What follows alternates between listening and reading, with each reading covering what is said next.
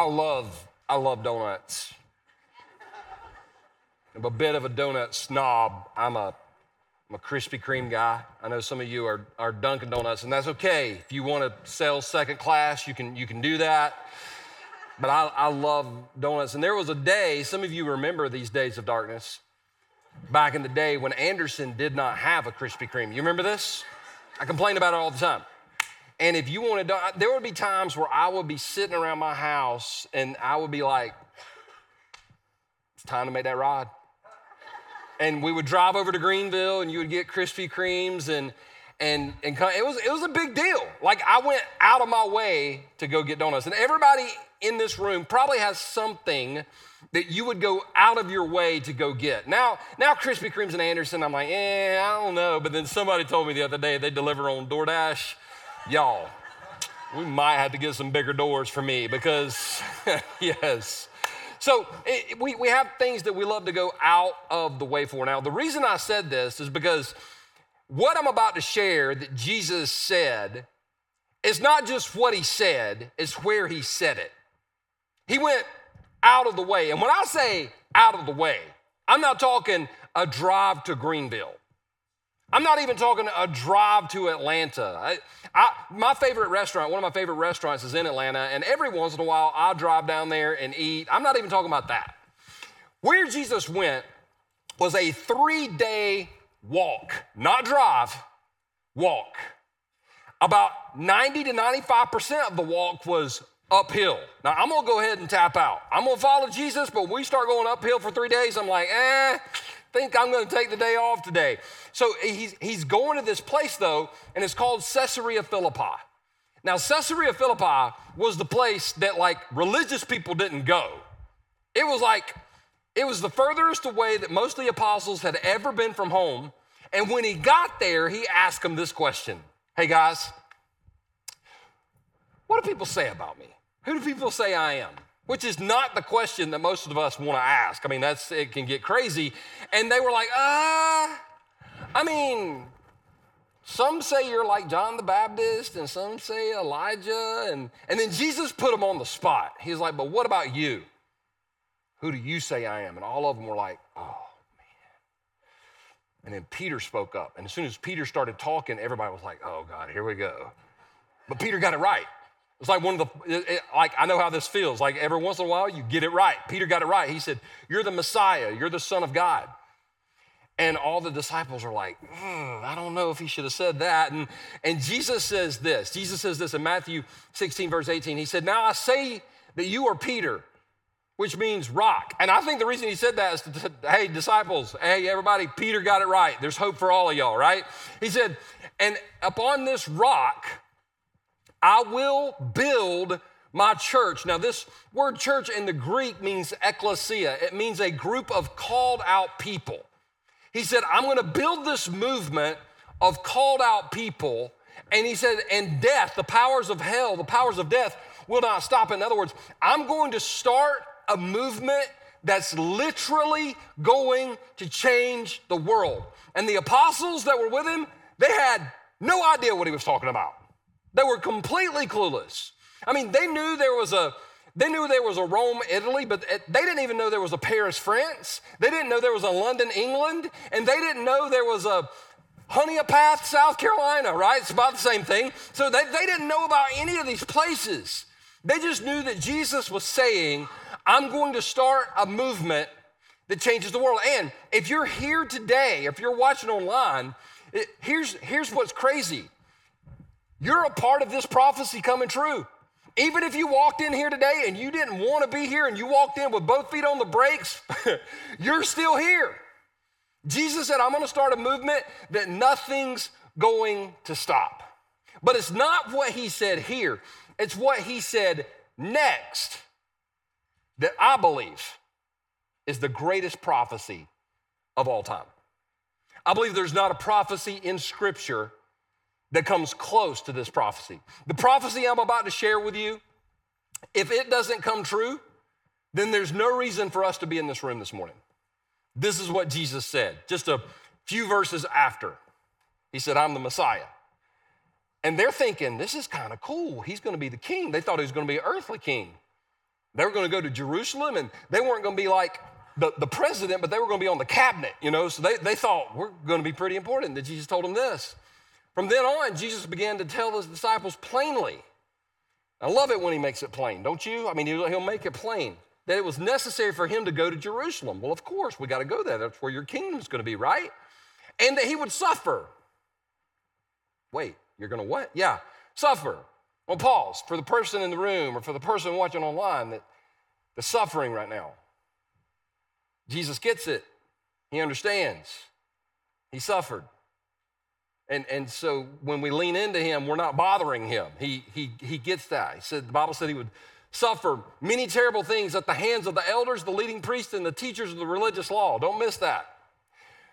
The good people killed Jesus. The people that bragged about how righteous they were, they were the ones that killed him. The bad people didn't kill him. The good people killed him. But this is but he would be killed, but on the third day he would be raised from the dead. Now, the, the, the, disciples, I said disciples and apostles together, and it came out apostles. So there's a brand new word for you. Merry Christmas. The, the apostles didn't understand what was going on at this moment. They didn't, they didn't get that Jesus was saying, I'm going to get killed. Pause. Lots of people have predicted their own death. If you study military history, you'll see soldiers writing their friends or family or their, their wives or whatever, and they're like, hey, I will not live through this battle. I know this is my last battle. And they died in battle. Lots of people predicted their death, but, but only one has predicted their death, resurrection, and pulled it off. See, Jesus didn't do what dead people do, Jesus didn't stay dead. Jesus came back to life. Now, understand this if this doesn't happen, we're not here. Without the resurrection, we would have no Bible because there would have been no reason to write the story about Jesus. We wouldn't have known what Jesus said. We wouldn't have known what Jesus di- did. There would be no church. There would be no, there, none of this would exist. What we celebrate next week at church, the resurrection, is the reason that we can have hope as followers of Jesus. And Jesus said, I'm going to rise from the dead. Now, just kind of tell you, people, I don't know about this and I don't know about this. I, I'm just going to go with what Jesus said because the guy that used to be dead and is now alive, that's who I follow. So, with all of that in mind, two weeks ago, I shared seven signs that Jesus is going to, I think Jesus is going to come back soon. Y'all remember that message? Anybody? Yes. Okay, four people. It's great. All right, so there's actually eight.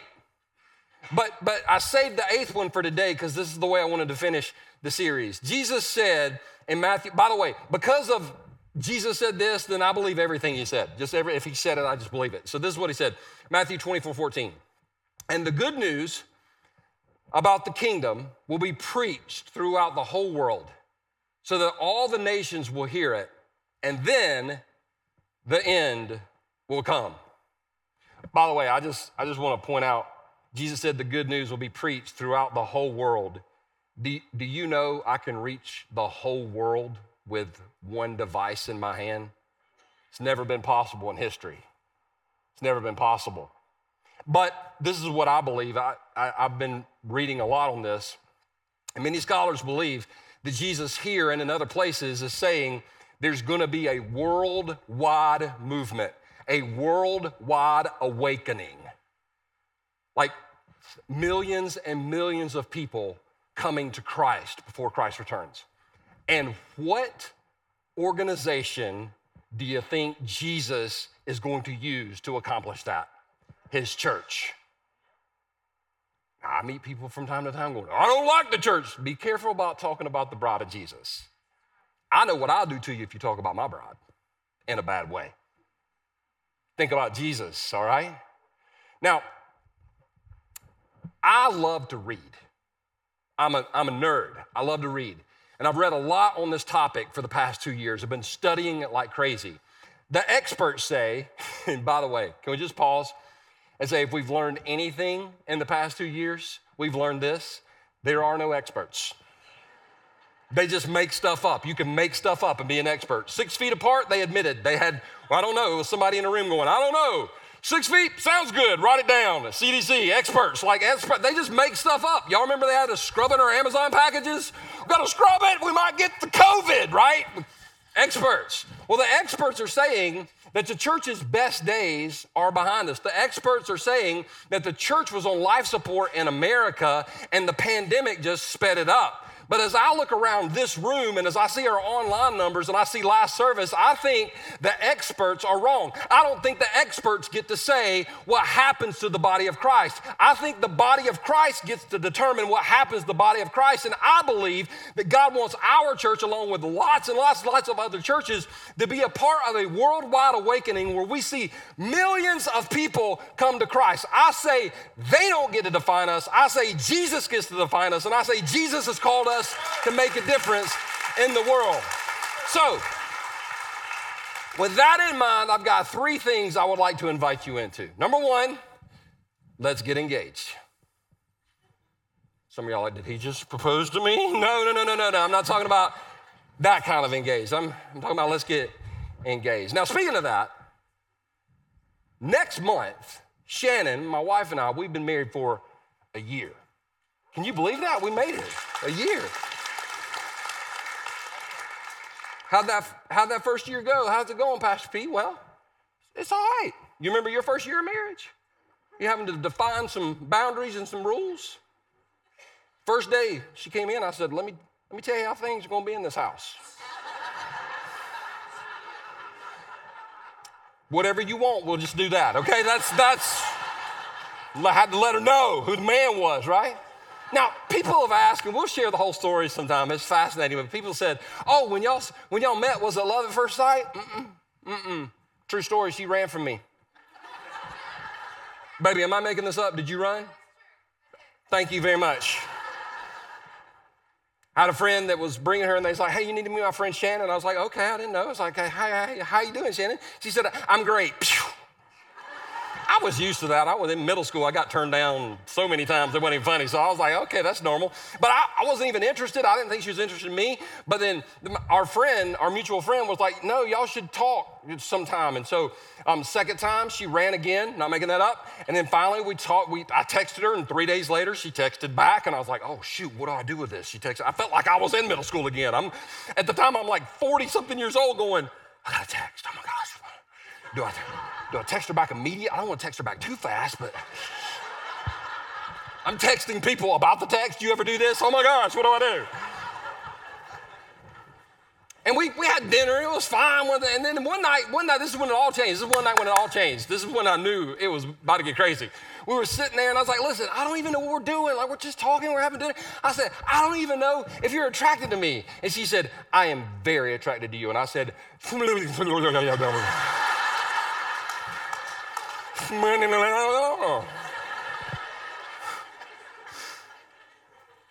so that's that. We, it was a process, is what I'm saying. It was a process. It was a process. And everybody knows if you've met somebody special, it's a process. It was the same way with church. For me, it was a process. Like when I went to church, I was like some of you. I went in with both feet on the brakes, going, I don't, I don't know. I mean, I don't know. I don't know. It was, I started going to church right after the Jim and Tammy Faye Bakker thing happened. Some of y'all remember that? I was like, I don't know, man. Wife's hair is kind of big. And I, when I went, I said, listen, I'm, I'm going to go, but they don't, they better not ask me for anything. Anything. I've been going for about a month. They said, you, you need to get involved. I was like, I am involved. I show up. They said, that's not what we're talking about. Next thing I knew, I was in a room full of sixth graders at vacation Bible school. That's what involved was for me. I would go by the office. I started helping stack chairs and stuff. I, this is what happened. Slowly but surely, I got engaged in the local church, and it changed my life. It's why I'm here today. It's as I look back, I can't believe they let me do the stuff that I did. Like get involved work with sixth graders, speak on Wednesday. Like I, I'd never had done any of that. And it happened slowly, but it was a, it was a process.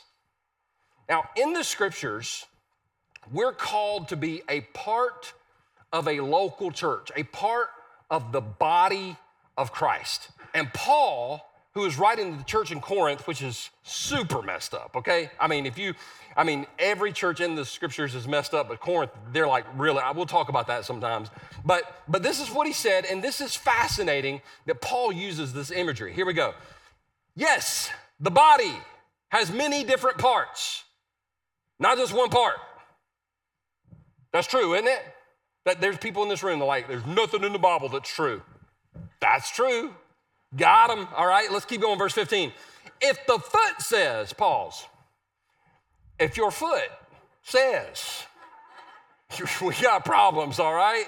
We've got a program. We'll get you in, all right? If your foot says, I'm not a part of the body because I'm not a hand, that does not make it any less a part of the body.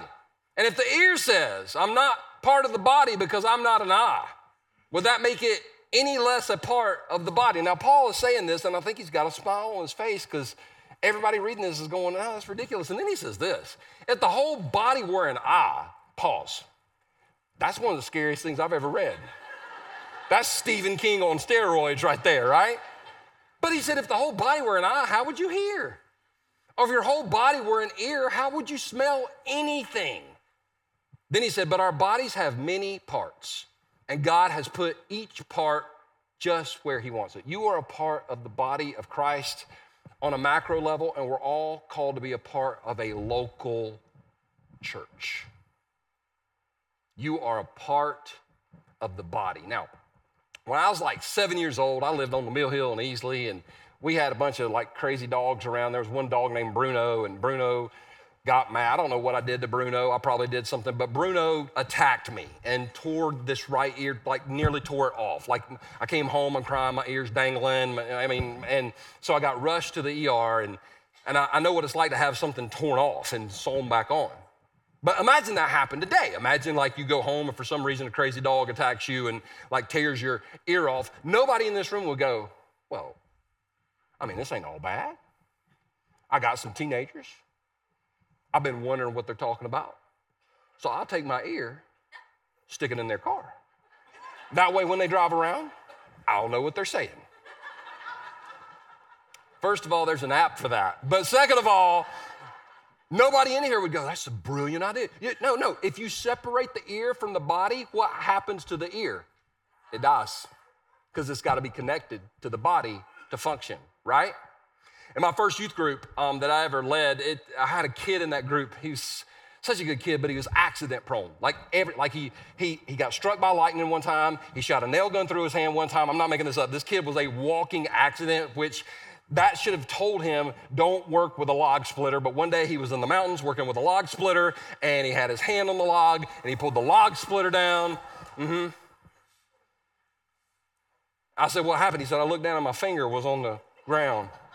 I said, What'd you say? He said, I probably don't need to tell you. He could tell me now. But, but like, he, he said, I probably, I said, What'd you do? He said, I picked my finger up, put it in my pocket, and drove to the ER, the, the Pickens ER. He said, I walked in. Lady behind the gate, he's like, ma'am, I need to see a doctor. I need to see a doctor. She didn't even look up. She said, fill these forms out. I love it. He took his finger and just put it in front of her. said,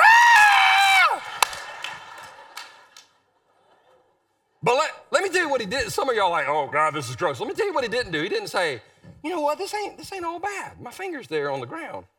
I'm just gonna take it home. I'm gonna put it on the coffee table.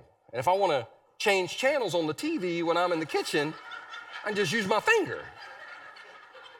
In fact, if it had been another finger, he said, when I'm driving, I don't even have to take my finger off the steering wheel. I can just use that finger, right? Nobody in this room is thinking that's a good idea because you know if your finger gets chopped off, if it's not reattached to the body, what happens to the finger?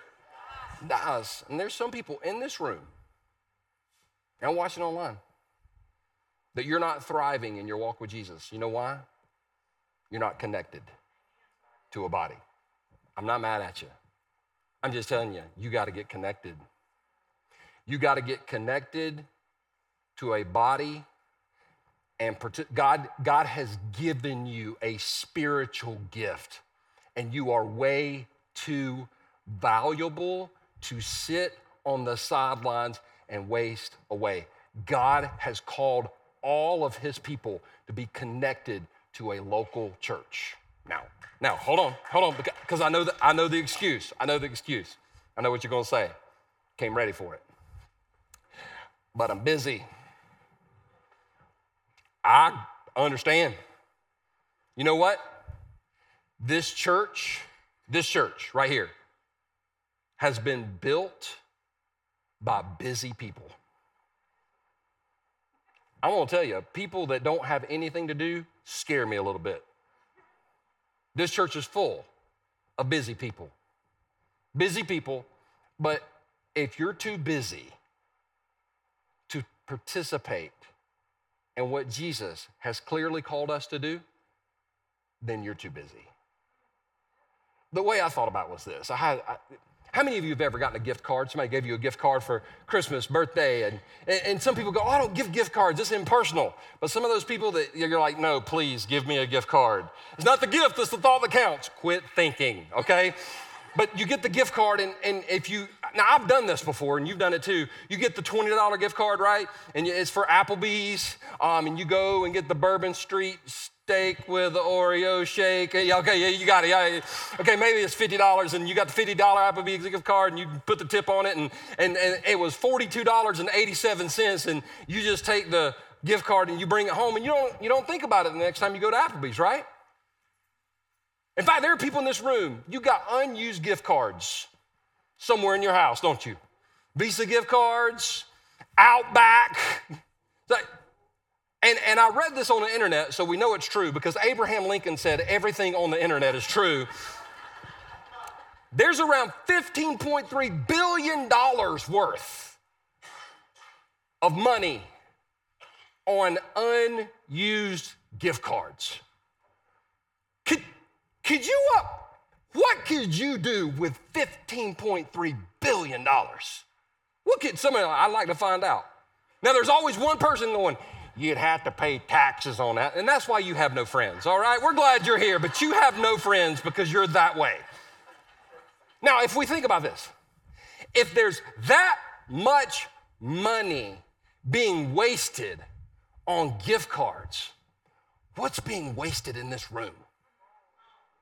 There's some unused gifts waiting, just wasting away in this room, and you are too valuable to waste away. Which leads to number two. Let's ask people to come sit with us. Let's not just invite them to church, that's easy. That's easy. I, I can invite people to church. You should come to my church. Oh, I will. You should go, oh, I will. No, let's ask them to come sit with us. Now, I was talking with somebody the other day. It's kind of funny. We're talking about Anderson, South Carolina. How rumors get started in Anderson, South Carolina. We like to think we've grown. Do you know a, a rumor can get started in this town so fast? And uh, he, he had had some rumors, uh, and he was like, I, I called you because, because I felt like you knew what this was like. And I was like, I, a little, little, just a little, just a little. We're kind of going back and forth a little bit, and, and it caused me to think about a rumor that I've heard about me that's absolutely true. I want to confirm it for everybody just so you'll know. You, some of you have wondered this about me, and I'm going to go ahead and confirm it for you so you'll know. I have heard about me, I have heard from multiple sources that all I want to do is reach people and grow. Guilty. I want to reach people for Christ. I believe following Jesus makes you better, and I think it makes you better at life. I think people that meet Jesus have more hope and more peace and more potential than they did before they met Jesus. I, if it's okay, I mean, why, why is it okay for QT to want to expand its business all over the United States and we call them successful, but a church wants to grow and we call them a cult? If there's anything on the planet that should want to grow and reach people for Christ, it's the church. We have the message of the resurrection of hope. And I'll tell you at the end of the day, the reason I want to grow and reach people for Jesus is because the local church changed my life. Jesus, through the local church, changed my life. And at the end of the day, it's not just my idea, it's called the Great Freaking Commission. I threw freaking in there for free. It's called the Great Commission. Jesus said in Matthew 20, verses 18 through 28, verses 18 through 20, he said, Go into all the world and reach all creation. Mark 16, 15, he said, Go into all the world and preach the good news to all creation. Luke 24, verse 48, he said, You are witnesses of these things. John 20, uh, verse 21, he said, uh, peace be with you. As the Father has sent me, I am sending you. It's not the great suggestion, it's the great commission. And we're called to take this message of hope and joy and peace to a world that is more desperate for hope and joy and peace than it's ever been. So, with this in mind, with this in mind, I want to give you three things to pay attention to. This is not original with me. I heard somebody else teach on this several years ago, and I heard him teach on it again uh, recently. And it was so brilliant, I, I said, I'm just ripping that off. This, it's called the three knots. If you're going to invite somebody to come sit with you, they'll tell you. You'll know. They'll make it obvious. You'll hear one of the three knots. Here's the first one I'm not in church. What COVID's done to America is it like it's like somebody took America and and you know those snow globes, you know what I'm talking about? It's like did that and everything's still settling. Everything's still kind of getting settled. But people moved out of California and New York in droves. They just they just started pouring out. Now the two fastest growing states in the United States is Florida and Texas. I mean, people move to Florida, but every list that I've seen, every list that I've seen, South Carolina's in the top 10. South Carolina's in, in the top 10. Why we're in the top 10? I've tried to figure that out. Has to be the jockey lot. Dead serious question. How many have never been to the jockey lot? Never been. Raise your hand. Raise your hand. Raise your hand. Raise it high. Raise it high. Okay, look around you. You have a discipleship opportunity right there. If, if you've never been to the jockey lot, I want to tell you, it's the only place in the world that in one room you can buy a box of Little Debbie's, a craftsman drill, and a duck. Like a real, like a duck, like a literal duck, like a real quack quack duck. You can. People have moved to people have moved to South Carolina, and and you know what? A lot of those people, you know what I've heard? I've heard a ton of. I'm not in church. I'm not in church. Where you go to church? I'm not in church. When people say I'm not in church, that's an, that's an opportunity to say, why don't you come sit with me? Come sit with me. And, and it's not like uh, you sit in the same place every week. I know when you're here and I know when you're not here. You sit in the same place. Come sit with me when they say I'm not in church. When they say things are not going well, you'll hear that. Hey, how you been doing? Things are not, well, things aren't going, things are not going well hey, you should come sit with me at church. Now, I know what you're thinking because I used to think this. I, you know, oh, we're talking about the end times. If things are not going well, you come in and hear about the end times, you're probably going to drive your car off a cliff. But let me tell you something that I've learned. When a person gets into a place where they had experienced the presence of God, the Holy Spirit takes over and does stuff that we can't understand. I was standing in the lobby one Sunday and I preached this message. A couple comes up to me, they're weeping. I said, Thank you for the message today. God showed us we need to work on our marriage. I didn't mention marriage in the entire message, didn't say a word about it. I didn't say, I'm getting a word. There's a couple here wrestling with your marriage. That would have been weird, right? But I, that didn't happen.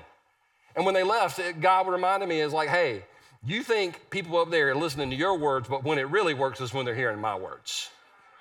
So, so if things are not going well, that's a great. And by the way, I just want to throw this out there. We're the church you can come to when things are not going well. And I say that because there's so many people that say, I, I got to get my life right to get back in church. Not this church. You come in all busted up and broken down and barely making it down the aisle, you'll be on staff next week. Three, I was not prepared for. Was not, all of us have stepped into a situation like this. I was not prepared for. I was not prepared for children. I was not prepared for life without children. I was not prepared to lose my job. I was not prepared for aging parents. I was not prepared for the doctor's report. I was not prepared. Hey, you know what? I understand. You should come, you should come sit with me. You should come hang out. And, and I want this to be the place. Next week, I want this, I almost said I want this place to be packed next week. It's kind of packed right now. Um, but I, I want it, like, all, there's no reason that all three services aren't over, because Easter is an easy invite. E- Easter and Christmas. And I love my church Sunday, and Hoodie Sunday, and Time Change Sunday. And like, uh, like we figured some stuff out, all right? Number three, number three, let's stop making excuses. It got quiet. Have you ever worn something that you probably shouldn't have worn? I'm just talking to the men. I'm not asking the women. I'm just. I got a teenage daughter, and one of the benefits of having a teenage daughter is they ain't they ain't scared. About a year and a half ago, I came. It was on Sunday morning, and Karis was with me that weekend, and I came walking out of my bedroom. I was all dressed, and she turned around and looked at me. She said, you aren't wearing that, are you? We're going to church. I went, No, absolutely not. This is my pregame outfit. I, I get dressed first, and then, um, and then, I, then I put on my real outfit. I'm gonna go, What, uh, you wanna pick something out for me? But isn't it funny? how insecure a 14 year old girl can make you. Like Mean Girls, that's a documentary, right? That's, that really happens. But there's some, some, there's some things that just don't look right on certain people. Like, for example, men. I'll, I'll just leave it with the men. Some of y'all, you, you can put on a cowboy hat and you look like a cowboy. You look like a man's man. You look awesome. Some of us put on a cowboy hat. and bless your heart.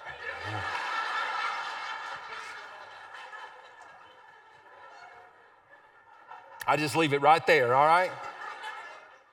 I, I'm gonna go ahead and tell you this though. Self righteousness doesn't look good on anybody. And we gotta be careful because we're all just a little bit self righteous in some area. Politics, sports.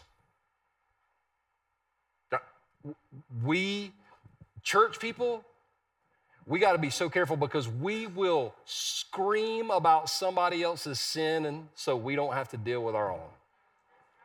It's a distraction. And and I just want people to stop making excuses. And, and the reason I say that is because there's some people in this room, and listen, you've been hurt by people who wear robes of self righteousness. I get it. I heard a guy say this recently, it's so true. Bad Christians happen to good people. And and you've been hurt by church people, but let me tell you something. I want to tell you something. I want you to listen, listen good. If you hang out here long enough, you will get hurt. Not because we're trying to hurt you. It's because people hurt people. And the only reason we're doing the only reason we do it is because we're human. We've all been hurt, and we've all hurt people. But being hurt by someone is not an excuse to take your ball and go home. When there's like 4 billion people on the planet that we need to reach. So I understand if you've been hurt by church people. In fact, in fact, G- Jesus, Jesus talked about that. Jesus in Luke 15, he's getting ready to tell three of his most like like his greatest hits, law, parable lost sheep, uh, sheep, coin, son, he said that, watch this, Luke 15, 1 says this, tax collectors and other notorious sinners, pause, I like that. Those are my people. Not just sinners, no, no, no, no, no. Notorious. A notorious sinner would be somebody that's known for what you did. Anybody in the room connect with that? Because your boy, okay, anyway, so notorious sinners often came to listen to Jesus teach. These are my people. They, they wouldn't go to the temple, but they would surround themselves with Jesus because you've heard me say it before. People that were nothing like Jesus liked Jesus, and Jesus liked people that were nothing like him. But, but verse 2 says, This made the Pharisees and the teachers of the religious law complain that he was associating with such sinful people, even eating with them. I love this. Jesus was not scared of guilt by association, neither should his church be. You know who's coming to your church? You know, you know who came? You know who showed up? You know what they do? You know, listen, man, I I just I got my own stuff. This I want this place to be a place where anybody can walk in. Will you get hurt eventually? Not intentionally. Let me say this. The second excuse is, and I wanted to bring this up because um, I hadn't, I've never really talked about it. I don't know that I'll talk about it that much, probably ever again, but like in 2016, everybody knows what happened to me. I got fired, and you know what? I own the fact that I made some poor decisions and some bad mistakes. I got, I own it. I own it. But about three or four times this year so far, I've had a couple of people mention to me that the reason they're not going to get involved in church again is because when that situation happened, I hurt them. Now, a couple things on this. If you really want to compare hurt stories when it came to that situation, I would love to have a conversation. But second of all, if I hurt you, if I did, if that hurt you, I apologize. I'll own it. But listen to me. Don't use my sin as an excuse to be inactive and unproductive. Don't, don't do it. You don't have permission. Listen, I've, I've moved on. If you haven't, that's, that's on you. The third, third thing is some people are like, well, it's not church people that hurt me. It's not you that hurt me, Pastor P. It's God that hurt me. Oh, I get that. I, I get it. Let me tell you why I get it. It was my excuse for years. Because at 11 years old, when my mom got cancer, I prayed that God would heal her. God did not heal her. God took her to heaven, and, and I was mad at God because God hurt me. In other words, this is the reason I was mad at God. God didn't give me exactly what I asked for. Do you know that that's a blessing. Because if, what if God had given you everything you've ever asked for? So, so I, I had to get over that whole God hurt me thing. I had to stop making excuses. Now, I'm saying all that to say this. What's your excuse?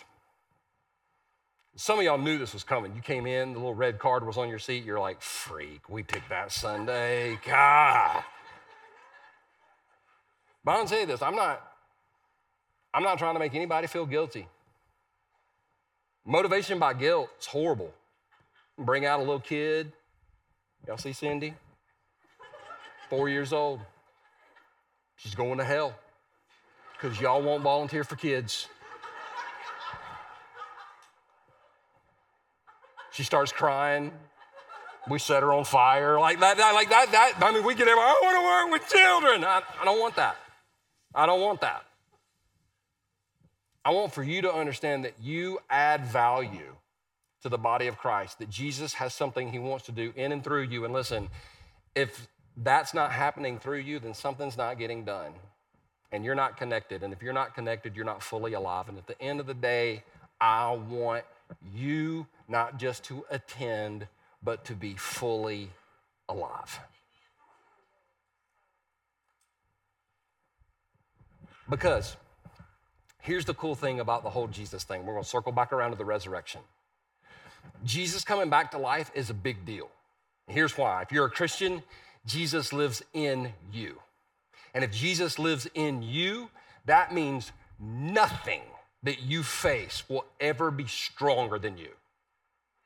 Nothing. Paul said this in Colossians verse 127. He said, Christ lives in you. Christ lives in you. This gives you assurance of sharing in his glory. What does Christ in us mean? What does Christ in you mean? I wrote this down just for me as I was kind of praying through and thinking about this sermon. I wrote this down for me and, and I just I want to share it with you because this is what Christ is to me. This is what Christ is in each one of us, and this is what Christ is in our church, and He's called us to be a change agent in this community. He is the breath of life, He is the fire by night. He is the one who makes a way, He is the one who will always stay. He is our healer, He is our provider, He is our peace, He is our strength, He is our hope, He is our power, and He is faithful to meet our needs. His love is unconditional, His grace is amazing, His pursuit is relentless, and His plans are immeasurably more. He brings dead things to life, He will not let you go, and there is nothing or no one He cannot restore. And in Him I can live, in Him I am never alone. He is my rock and my redeemer. He is my cornerstone. That's what Jesus is for me. That's what Jesus is for you. Christ in you. If you have Jesus living in you, what is your next step? For some, is to get plugged in to a local church. And listen, listen, I want you to listen to me. If this isn't your church, I'm okay with that. There are 500 churches in a 30 minute radius of this church find one and plug in. We have no excuse. You are way too valuable to sit and do nothing. So, Father, right now, in the name of Jesus, I want to ask for every single one of us in this room just to be open, God, just to be open to what you might want to say or do in our lives. Heads bowed and eyes closed. Maybe you could just hold your hands out and just say, Jesus, I'm open. I'm open to what you want to do. I'm open to what you want me to do. Maybe you're here today and you've never prayed to receive Christ, and you know that's your next step. You know you need to ask Jesus to come in your life. If that's you and you He's not your cornerstone, but he needs to be. Then, right where you sit right now, whether you're in this room or you're online, I want you to pray this in your heart. I want you to pray. Just say, Jesus Christ. Jesus Christ. I know that I'm a sinner. I know that I'm a sinner. And I need your forgiveness. I need your forgiveness. I believe you died on the cross. You died on the cross. And rose from the grave. Rose from the grave. To pay for my sin. Pay for my sin. And right now, Jesus. Right now, Jesus. I receive you into my life. Come in and take over. With heads bowed and eyes closed in this room right now, if you just prayed that prayer, if you just prayed and asked Jesus to come into your life, do me a favor and put your hand in the air, hold it real high because I want to pray for you. I want to celebrate with you in the room. Amen. Amen. All over the room. If you're online, amen. Father, I want to thank you for these lifted hands. I want to thank you, Jesus, that you changed lives. I want to thank you, Jesus, that you spoke to us today. I want to thank you for the person that you spoke to that has drifted away, God, that you brought them close. I want to thank you that you spoke to the person that's been hurt, God, and that you spoke to them and told them you're going to be their healer. Father, I want to thank you for the person that feels all alone, that you've reminded them, Jesus, that we're never alone if we're in you. And Jesus, I want to thank you for your unconditional love, your unconditional grace. We ask this, Jesus, in your name. Amen and amen. Are you glad you came to church today? I'm super glad you came. Fill out your card if you want to volunteer. And don't forget, next weekend is Easter. We love you. God bless. Have a great weekend.